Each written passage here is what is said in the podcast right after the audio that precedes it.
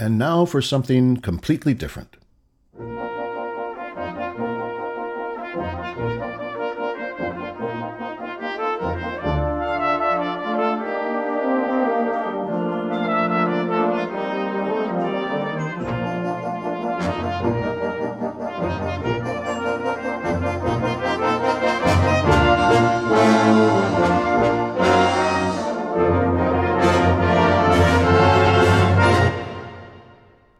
Have you ever seen one of those reaction videos where people video themselves watching someone else's video and then react to it?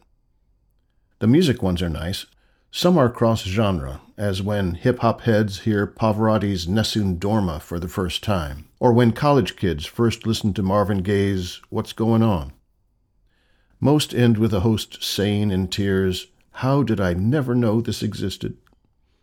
Or the videos might be of some specialist in a field, a scientist or psychologist, and they're reacting to a video where a non specialist with an opinion, camera, and an audience gets everything gloriously wrong.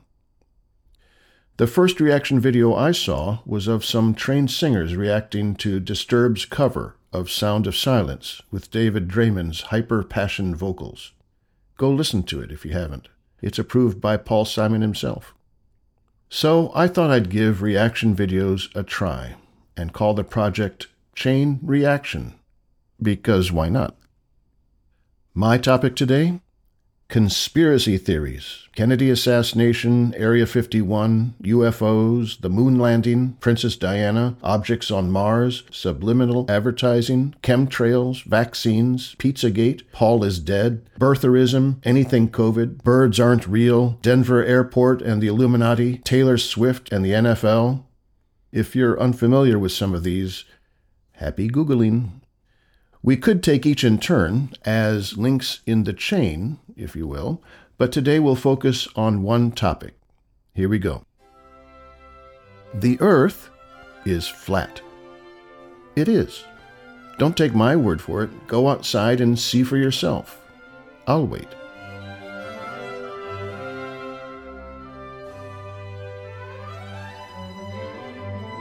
For me, it started in 1964. Our family was vacationing in Washington, D.C., and we visited the Smithsonian's Museum of Natural History. In the main hall, as I remember it, was a large Foucault pendulum, just installed that year. The pendulum swung back and forth, back and forth, no big deal. We went on to visit other parts of the museum, but when we returned, the pendulum was swinging in a different direction. It had rotated. How'd that happen? A guide explained the pendulum didn't rotate, the Earth did.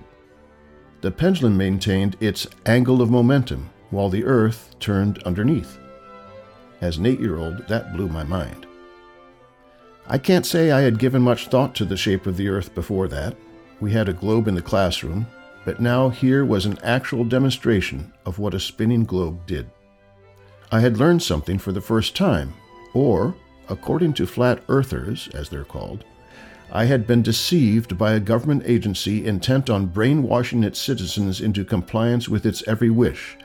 I had become what flat earthers called a globetard.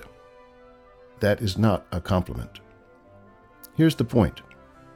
A recent survey showed that only 66% of millennials, those in the 18 to 24 age range, say they have always believed the Earth is a sphere. Only 66%. And by always believed, it means as reasonable adults. It doesn't include the time Santa would come visit from the North Pole. And this is only one instance of a much larger, more troubling trend. More and more people are doubting the truths of scientific claims, and that is what this podcast is really about. But let's return to my eight year old self and a story about a guy named Columbus. I remember thinking that back in the day, everyone used to think the earth was flat and that world maps ended at the edge where ships would fall off if they sailed too far. But then a brave sailor named Columbus decided to set the world straight, or on a curve, and convinced Ferdinand and Isabella of Spain to finance his trip to discover a cheaper, better way to sail to India. So Columbus set sail, traveling west instead of east, until he bumped into America, though he thought it was India, and named the inhabitants Indians. And, well, the story gets messy after that. Columbus returned to Europe with his discovery, and everyone traded in their maps for globes. That's what I thought. The first principle for flat earthers is this don't just take someone else's word for something, find out for yourself. Now, that's good, that's really good. I'm on board. But then things start to go off the rails. Flat earthers all agree on just one thing Earth is not a sphere. It doesn't look like a sphere, and spheres don't make sense. If Earth were a sphere, people in Australia would be upside down and would fall off. If you're about to mention gravity, don't. Flat earthers will tell you flat out gravity doesn't exist. Gravity is an idea made up to support the whole globe Earth hoax thing. Have you ever seen gravity? Well, we'll get back to gravity in a moment, but first, if the Earth is not a sphere, then where did the idea of a spherical Earth come from? Answer It is something they invented. Who are they? They are the people in power, the real power, the power behind the world governments. Their globe hoax is one of many hoaxes designed to brainwash people in order to control them, so they can hold on to power. But this is a rabbit hole at best, and let's leave it for another time. Let's focus on one question. If the Earth is not a sphere, what is it? The answer? Pizza. Pizza. As with many of life's problems, the answer is pizza. And what is pizza? It's round, it's flat, it's the shape of the Earth. The North Pole is at the center, the toppings are all the continents and islands, and the crust is a 150 foot tall wall of ice we call Antarctica. Seriously, that's actually the model. Think of the United Nations emblem on their blue flag all of Earth's continents cozying up around a central point called the North Pole, put an ice wall along the edge, and you've got it. I know you're skeptical about Antarctica being an ice wall, but think about this. The Antarctic Treaty, which makes it impossible for normal people like you and me to visit Antarctica to check things out for ourselves without official permission, was passed in 1959. That's just one year after NASA was founded in 1958. Is that a coincidence? I don't think so. That last bit was true information packed inside logical gibberish. That's the syntax of conspiracies. By the way, I've always had a question about flat earthers and the UN flag. If the powers of the world want to convince us the earth is a globe, why would they plaster a flat earth map on their flag? Conspiracies, it seems, run on suspicion, not on consistency. Okay, now take your pizza and put a dome over it, or what Genesis calls a firmament. See what I did there? Put some lights in the dome, and you have the flat earth universe. You really do. That's it. I sense you have some questions. You might ask, and I really hope you do, if that's what the universe really looks like, what about all the pictures of Earth we have from space? Quick answer Photoshop. Really, Every photo we have of space or from space is photoshopped, faked. Or you might ask, what about all those missions to space, the astronauts and cosmonauts? Answer fake.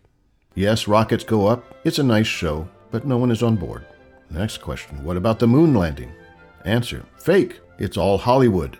Don't you think it more than just a coincidence that 2001 A Space Odyssey, a science fiction movie, with all its super realistic special effects set in space, came out in 1968, just one year before Apollo 11 supposedly went to the moon. But they made mistakes with Apollo. Have you seen the photos?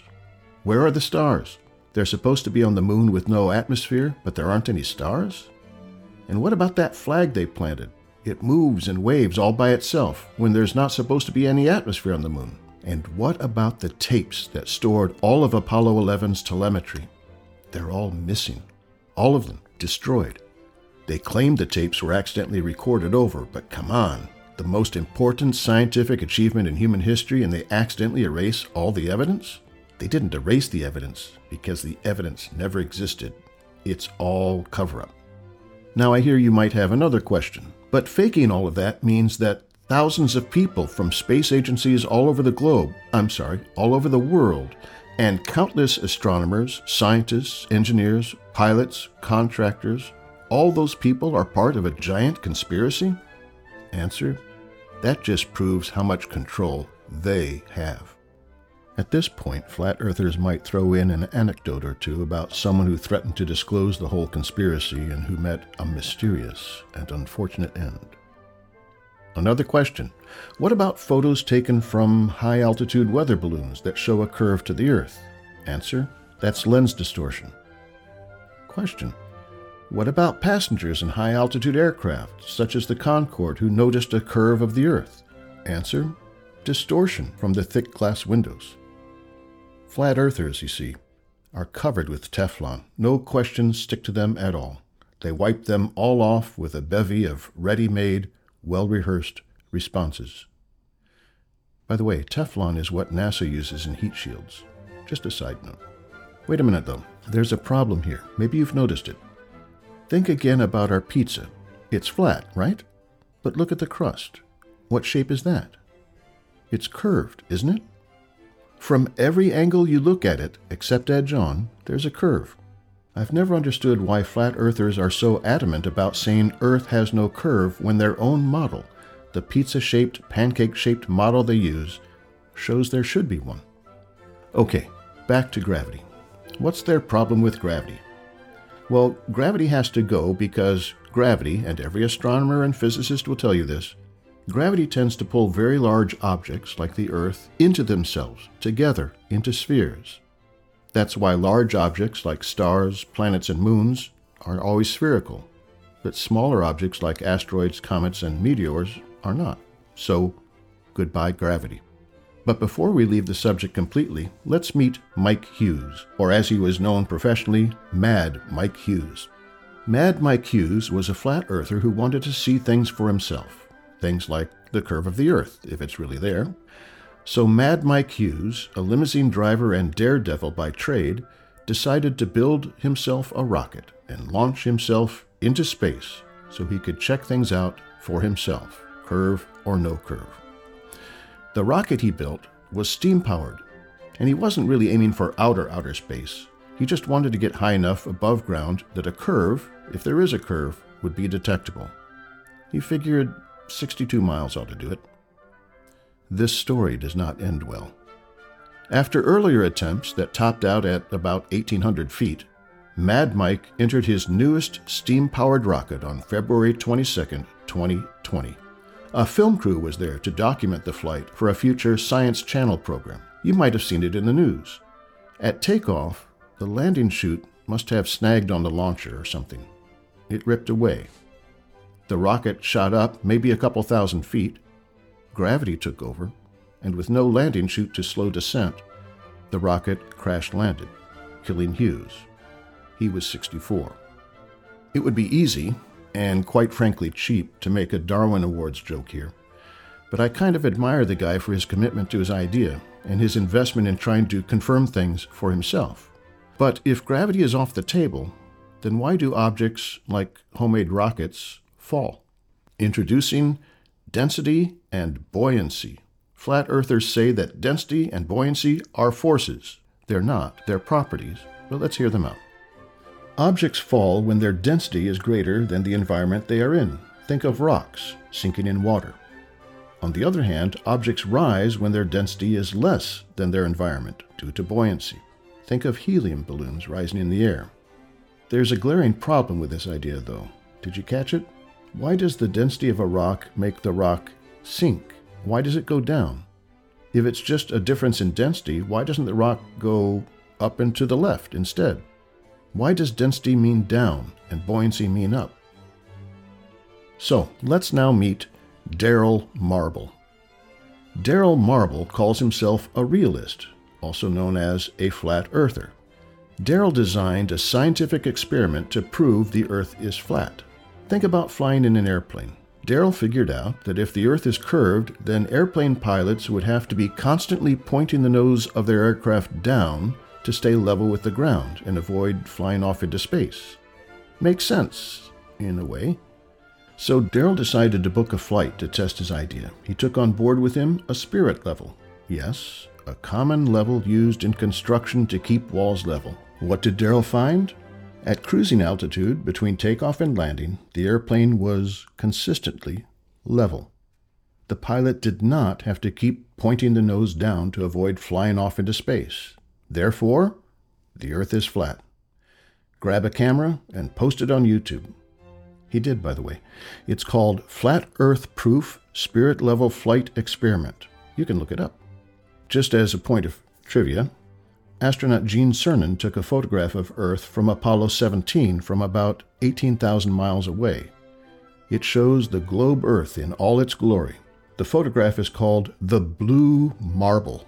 I wonder if Darrell Marble has ever seen it. We could go on with the many ideas flat earthers have about science, and it might be amusing in a way, but I'd like to get to the deeper issue here. Skepticism about science, about history, about news is on the ascendancy. People are anxious about their futures, anxious about being overwhelmed by the complexities and uncertainties of the world and of their place in it. We are built to comprehend and cope with local things, with local communities, with local interactions, and with local problems. That's how we're made. We are not cut out for global problems, except perhaps as helpless spectators. People are anxious. I use the word anxious whenever I can. That's because it's the word that knocked me out of a school spelling bee when I was eight years old. A N X I O U S. Miss Daniels, can you hear me? People become skeptical about science, I think, because science's frontiers are more and more esoteric, well beyond everyday experience.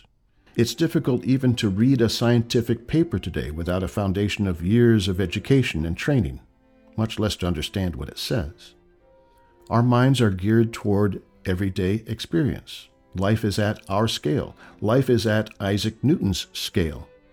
Things that are super large or super fast well, that's where Einstein lives. And how many people do you know who could give a cogent, off the cuff explanation of special or general relativity? I can't. Or of how Einstein differs from Newton. I mean, I know that Einstein's equations somehow explain the eccentricities of the orbit of Mercury, but I can't explain how they do it. On the other end, things that are super small are where quantum mechanics lives, and no one understands quantum mechanics. The equations, I'm told, are reliable, in fact, I recently read that part of quantum theory was tested under extreme conditions. They were using intense electromagnetism, if I remember correctly. It was in Germany, I think Darmstadt, and the results matched what the theory predicted. So, quantum mechanics equations work. By the way, if I've gotten any of this wrong, I'll edit this part out and you'll never know. But as far as understanding it, Richard Feynman a pioneer in quantum theory, famously said, If you think you understand quantum mechanics, you don't understand quantum mechanics. So, if scientists even have difficulties with these concepts, what hope is there for the rest of us? It seems that whenever once reliable explanations become too difficult for us to assimilate into daily routines, our reaction is to recoil to much simpler, more user friendly explanations. No, Virginia, the earth is not flat. People in Aristotle's time, over 300 years before Christ, already knew the earth was spherical through simple observations.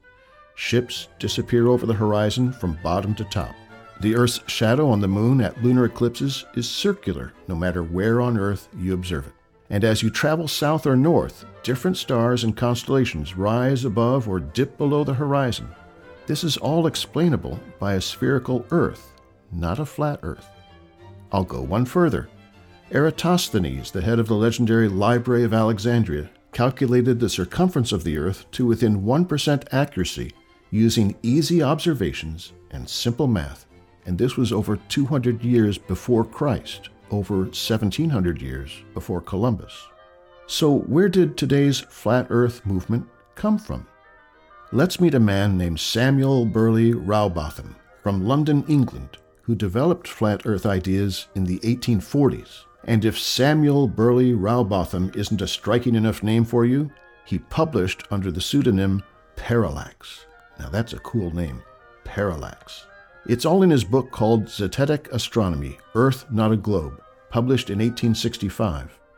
It's still available on Amazon if you want it. In it, you'll find a diagram of the pizza shaped Earth I've described.